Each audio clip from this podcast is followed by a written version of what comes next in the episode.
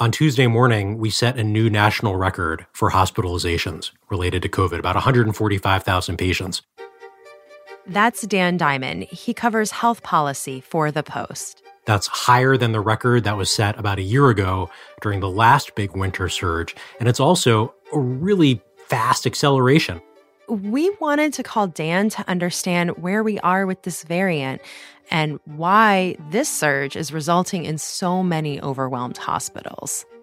We've doubled in hospitalizations over the past month. The fact that we are in this territory means that if you're in a hospital, some huge percentage of your beds are devoted only to COVID. And that means some other percentage of patients who need care probably waiting for those beds to free up because there is so much COVID going around the US health system. From the newsroom of the Washington Post, this is Post Reports. I'm Elahe Izadi, in for Martine Powers. It's Tuesday, January 11th. Today, record breaking COVID hospitalizations, plus the power of reclaiming your name. Dan, you've been reporting on what the Omicron, Omicron, however, first of all, how do you say it, Dan? How do you say this variant? I am wedded to the Omicron pronunciation, but I'm willing to accept that people have their own version of talking about this variant. Either way, uh, the variant is spreading so fast that I think we're just catching up in terms of how we pronounce it. And you've been reporting on what this surge looks like inside of hospitals. How is this moment distinct with the Omicron surge compared to other points during the pandemic? Well, first, I want to say what is similar. There are still patients showing up in need, looking for tests, worried about their symptoms. It's just another crush in these up and down waves of COVID. But there are many differences. Doctors, nurses said this wave does feel different. One reason it's different is that Omicron is not hitting the lungs as severely as earlier variants. So there are fewer patients who need oxygen. There are fewer patients who need to be put in the ICU. Another way that it's different is that some patients are showing up not aware that they're infected with Omicron at all. They're at the hospital for a totally different procedure, and then they test positive, which comes as a surprise to them and then has real implications for whether they can get care promptly. And then there's this third group of patients who are coming into the hospital because of Omicron, but it's not their primary reason. Maybe they have pre existing heart disease or asthma, and Omicron has elevated the problem to a point where they need hospital care, but it's not a new problem. It's just the worsening of an existing one. Meanwhile, there is a shortage extensively across US hospitals. It's up in some states, it's lower in other states, but overall, there are about one in four hospitals telling the federal government they're dealing with a critical staff shortage. And you pile on with that a shortage of drugs, for COVID, hospitals are having to ration antivirals and a shortage of space, with patients being stuck in waiting rooms and put all over the hospital because there aren't enough beds at times to house all these people. Overall, it's it's about as dark a picture for US hospitals as I can remember in my over a decade reporting on the US health system.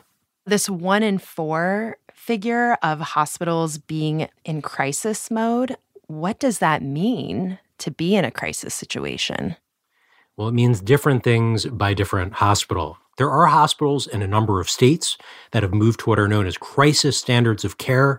It allows them to trade off the normal priorities and who's being seen. Essentially, it's a form of rationing care. That's how bad it is. Hospitals are trying to make that reality clear. I don't know if that's resonating with the average American who is tuned out on COVID. What does this mean for, let's say, I hurt myself and I have to go to the ER, or I have a loved one who has a stroke, who, you know, we call an ambulance? What does it mean for people who actually need immediate emergency health care right now? It means only bad things. There is kind of a hidden working in the health system when an ambulance is trying to take a patient to a hospital. There isn't necessarily a hospital that's going to take those patients. Hospitals can go on what's known as diversion status. They basically put up a sign that says, we can't take anyone else. So ambulances increasingly during this Omicron surge have been bouncing around between hospitals, trying to find a place for their patients to go. I was talking to a doctor earlier this week who talked about a picture from the parking lot at one hospital of just dozens of ambulances lined up waiting for their patients to be admitted. And we know that the longer you wait to see some patients, the worse their outcomes are going to be. The Omicron surge individually may not be posing much of a risk. There are things that I am still doing in my own life with the belief that my vaccine, my booster, my relative young age, though Omicron and, and COVID have certainly aged me. But the reality is, I don't feel like I'm in severe risk from Omicron. But if enough people are in mild to moderate risk and are swarming hospitals, that does end up crowding out people who do end up in distress and need a doctor urgently and can't find one. And what is the breakdown of people either showing up primarily infected with COVID or incidentally between the vaccinated and the unvaccinated? Patients are supposed to say when they are admitted what sort of protection they have. We have good data on how many vaccinated patients are presenting at hospitals versus unvaccinated. Overall, the gap is wide, continues to widen. Depending on where you are, it can be 10 times more likely that an unvaccinated person is showing up at the hospital than a vaccinated one. That's consistent with what we've seen throughout the pandemic. That even if people are vaccinated and boosted and getting infected, the vaccines and boosters are fighting off the worst consequences of Omicron. Dan, this dynamic between vaccinated, unvaccinated, the, the kinds of patients who are showing up who are really sick with COVID, not just Omicron, but Delta, what role is that playing in the emotional and mental toll healthcare workers are dealing with right now? Like in your conversations with them, is that a dominant theme? Elahe, it, it, it comes up again and again. I will say that doctors that I spoke to about this, again and again, tried to say, we're not angry about it. We're just frustrated. We're exhausted. But truthfully, I think they are pretty angry. And some nurses and other workers that I spoke to echoed that too. It, it is a tough climate in America, even beyond the health system. There seems to be frustration pouring out on airplanes, in schools, just lots and lots of pent up emotion. And if you're a nurse on the front lines, you're getting a lot of that emotion, sometimes right to your face from an angry patient or family member. Thinking about burnout hospital workers, healthcare workers quitting or retiring, deciding to retire. I've heard a lot about travel nurses and and that being a way to sort of deal with staffing shortages. What is the reality of a hospital system paying for travel nurses? Is that a solution? Well, it's a solution, but it's also a symptom of the problem. So one reason why there have been shortages these past couple years is that folks aren't quitting healthcare, they're just quitting their hospital and becoming travel workers. There's a premium paid for those workers. You can make more money, work less hours. It's pretty appealing, especially in a world where we see across all sectors, not just healthcare, people using the pandemic as a professional springboard to try something new, to be more flexible because they have their own personal needs that have to be attended to during a pandemic. So that's another accelerator of hospital pressure. If you have the same nurses working day in and day out, developing rapport, knowing where things are, that can lead to not only better care outcomes, it can make for a better work environment than seeing folks rotate through depending on whether you have a travel nurse on a certain day.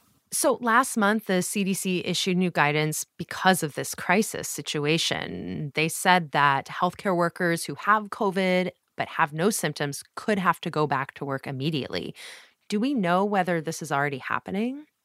It's definitely happening. I've spoken to some health workers who have come back faster than the five to seven days that CDC has recommended in other cases.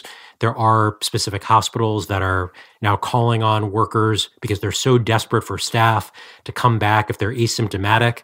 I will say that if, if asymptomatic workers can wear PPE, it's not that they're going to be breathing on the most vulnerable patients.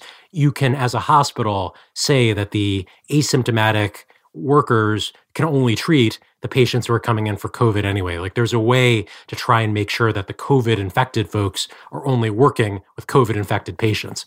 But still, that's pretty concerning because we know that these symptoms can, if they don't show up immediately, maybe they can show up later. Folks can have unexpected consequences from COVID. You'd want, in a much better world, these health workers to have time to heal, just as the patients that they are dealing with have time, hopefully, to heal. The fact that they're being rushed back is a really disturbing sign of how desperate we are for doctors, nurses, and others to care for the Omicron surge. And we've had similar conversations at other points during the pandemic about healthcare system being so strained. At what point does it just break? I mean, is this what it looks like for it to break? I've heard people make that argument, a lot that this is a broken US health system. I, I don't know if I'd go that far. I, I, guess you could say on a macro level, our system has been broken in a lot of different ways for a long time. It's fragmented people are always falling into the cracks. There are people who have paid exorbitant bills when they shouldn't have. Our system has a lot of pre existing problems that COVID has only exacerbated. Just like COVID making someone's asthma or heart disease worse, the pandemic has made all of these problems in our own health system worse. Has it broken? I don't think I'd go that far. Maybe I'm just optimistic at heart, but I think a broken system is the hospital just isn't seeing anybody. People are lines out the door, doctors are quitting on the spot. There is a little of that. There are real frustrations that people are dealing with day in and day out. But I see right now a lot of bending to accommodate and not breaking, at least not as I would define it yet. Is this strain being seen more in certain parts of the country than others? And also, among certain kinds of communities versus others? Oh, that's a great question. So, Omicron has been with us about 50 days now since South Africa first alerted the World Health Organization in late November. It's not a lot of time. It's not a lot of time to understand how the long term consequences of Omicron manifest. It's also not a lot of time to know where is it hitting predominantly. In many cases, doctors and nurses don't know if they're treating a Delta patient, an Omicron patient, just someone is showing up with COVID in their emergency room. The CDC has tried to offer a national picture of where Omicron is spreading and at what rate, but I'm, I'm honestly a little nervous of putting too much faith in it because CDC has had to revise these national estimates over and over again. They did say regionally that Delta variant was more likely in the Midwest, whereas Omicron was higher on the coasts. That would line up with previous COVID variants. We know that when they're coming from overseas, especially, it makes sense that there might be more cases in hubs of international travel like New York City and Washington, D.C., than, say, in the suburbs of St. Louis, Missouri, or in Madison, Wisconsin. It just takes longer for a new variant to spread throughout the heartland. So it's possible that this is just the beginning in some ways, that we're going to see some of these effects felt more deeply in other parts of the country that are already still dealing with Delta as the predominant strain. It's indeed possible. I do think beginning, and they might end up being relative terms with Omicron, given how fast it spikes and how fast overseas it tended to wane. I think it's going to be a longer battle in the US than overseas for a bunch of reasons. One, we're bigger than other countries that saw their Omicron spikes go up fast and then go down fast. We just have more people to infect. And then the, the previous experience with the pandemic here, we were never able to bring numbers down to the level that we saw in other countries. We just don't do a good job in the US for a variety of reasons at really eradicating COVID. So I do think Omicron is going to be bouncing around longer here than elsewhere, but it has moved quickly enough that I want to believe we're closer to the peak than we are farther from it.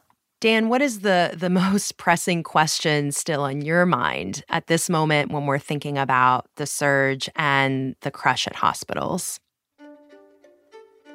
You know, I'd like to think that 2 years into the pandemic, there are still ways that we could get better as a national health system in coordinating, in fighting the pandemic, in working together. And what Omicron has exposed is how in many ways, poorly prepared we were for the pandemic to take another dark turn. So, the need to strengthen the US health system, whether through federal legislation that is better paying health workers, recruiting them, training them, it, it shows to me that we need to do a better job of having a workforce ready when there is a surge like this and having also more emergency capacity when there is a surge like this. Omicron has laid bare that two years into this pandemic, we're still learning how to fight it. And I think that's the most depressing thing. Not that the variant has emerged because we knew that that was possible, but our lack of readiness for when it did. Dan Diamond is a health policy reporter for The Post. This segment was produced by Emma Talkoff. After the break, a story about what it means to reclaim your name. We'll be right back.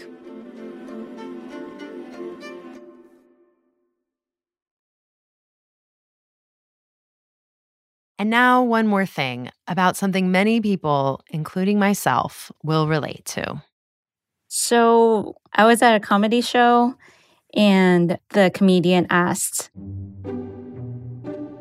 who among the audience has been to China, and I stupidly woohooed, like never woohoo at a comedy show. And he zeroed in on me and asked me what my name was. And I said Marian.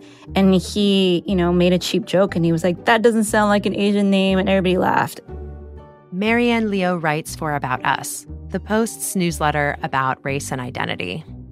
And I was really frustrated because I think my whole life I kind of discounted my Chinese name and never used it just for the very reason, just so I wouldn't get ridiculed. And here I was being ridiculed for using my American name. For the longest time, Marian never used her Chinese name, which is also her middle name. Most of her friends didn't even know she had one. It started since I was a kid. The only people who use or call me by my Chinese name is my family. Not even my husband calls me by my Chinese name. It's a complete embarrassment and shame. I think of it just growing up different. It was like one more thing, you know, that I had to go through. And even the way I introduce myself, usually my last name, I say Lou, but that's not how you actually pronounce it. That's the anglicized version. How you really pronounce it is like Leo, and it means willow tree.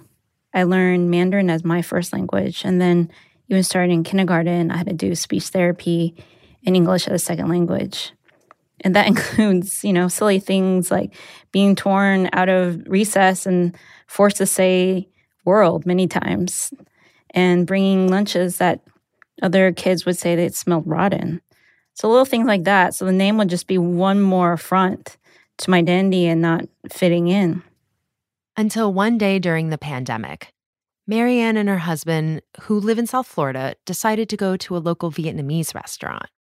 So here we were in this restaurant, and we were finishing our meal, paid the check, and then the table next to us was this white family. And the dad, after the waiter like patiently explained, you know, dishes, you know, shared everything, he starts mocking the waiter's accent and the cook's accent loud enough for everybody to hear. And we were sitting right next to him and we were the only other Asians in the whole restaurant except for the workers. And it was scary because it could have easily, you know, escalated like any of my stories and gone to something really bad. So I just slunk down my seat and um, my husband stood up and stared down the guy, just glared at him till that guy shut up. And when he shut up, I just ran out because I just didn't want to deal with it. And my husband stopped me and he was like, we need to stand up and stand tall and be proud of who we are. I was like, wow, you're right.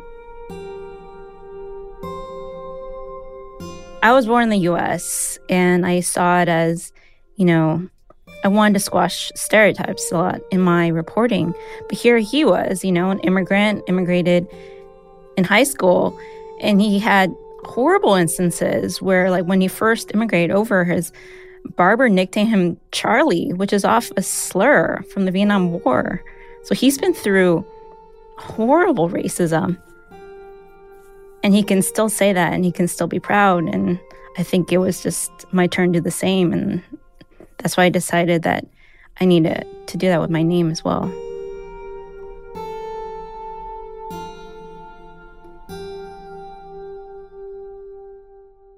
I think that not only do you symbolize your name, it symbolizes your relationship to your family. I mean, that it's your family name, your generation name, and then your own name. So it all ties together.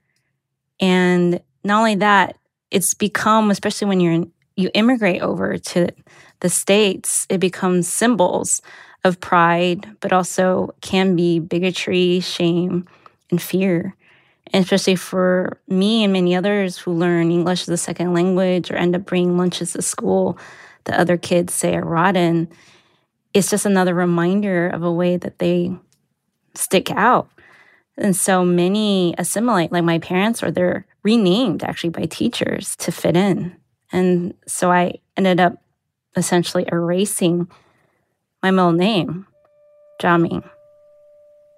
And when that incident at the restaurant happened, coupled with covering all those anti Asian attacks, it made me realize I really need to stop hiding who I am. And I thought my name was a good place to start.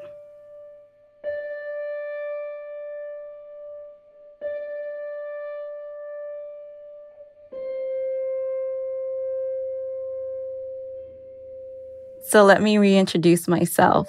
My full name and my complete byline is Marian Chia-Ming Liu. It includes all four words because I'm proud of it all, because it represents my complete self Asian and American. Marian Chia-Ming Liu is an operations editor for The Post. She also writes about race and identity. If you find Marian's story relatable because you've had to come to terms with your name or how it sounds, or if you've ever felt the need to anglicize it, we want to hear from you. We'll include a link in our show notes where you can reach out. Linah Mohammad produced this story. That's it for Post Reports. Today's show was mixed by Sam Bair and edited by Maggie Penman. I'm Elahe Izadi, and we'll be back tomorrow with more stories from the Washington Post.